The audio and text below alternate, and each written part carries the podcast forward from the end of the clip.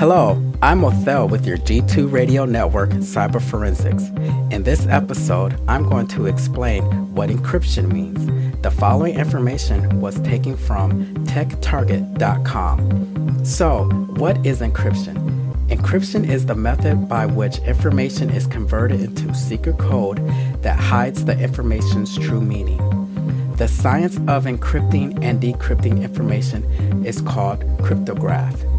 In computing, unencrypted data is also known as plain text, and encrypted data is known as ciphertext. The formulas used to encode and decode messages are called encryption algorithms or ciphers. To be effective, a cipher includes a variable as part of the algorithm. The variable, which is known as a key, is what makes a cipher's output unique.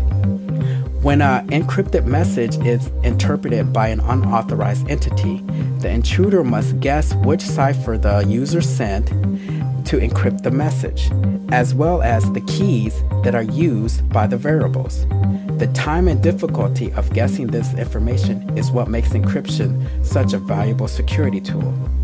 Encryption has been a long standing way for sensitive information to be protected. Historically, it was used by militaries and governments.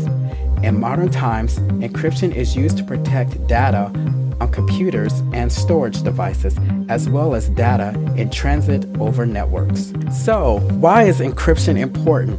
Encryption plays an important role in securing many different types of information technology assets. It provides the following confidentiality, which encodes the message's content, integrity, which proves the contents of the message has not been changed since it was sent, and authentication, which verifies the origin of the message. In grad school, we referred to this as CIA. So, how does encryption get used? Encryption is commonly used to protect data in transit and data at rest. Every time someone uses an ATM or buys something online with a smartphone, encryption is used to protect the information being relayed. Businesses are increasingly relying on encryption to protect applications and sensitive information from reputable damage when there is a data breach. There are three major components to any encryption system the data, the encryption engine, and the key management. In laptop encryption, all three components are running or stored in the same place on the laptop. In application environments, however, the three components usually run or are stored in separate places to reduce the chance that compromise of any single component could result in compromise of the entire system. So, how does encryption work? At the beginning of the encryption process, the sender must decide what cipher will best disguise the meaning of the message and what variable to use as a key to make the encoded message unique. The most commonly used type of ciphers fall into two categories symmetric and asymmetric. Symmetric ciphers, also referred to as secret key encryption, uses a single key. The key is sometimes referred to as a shared secret because a sender or the computing system doing the encryption must share the secret with all entities authorized to decrypt the message.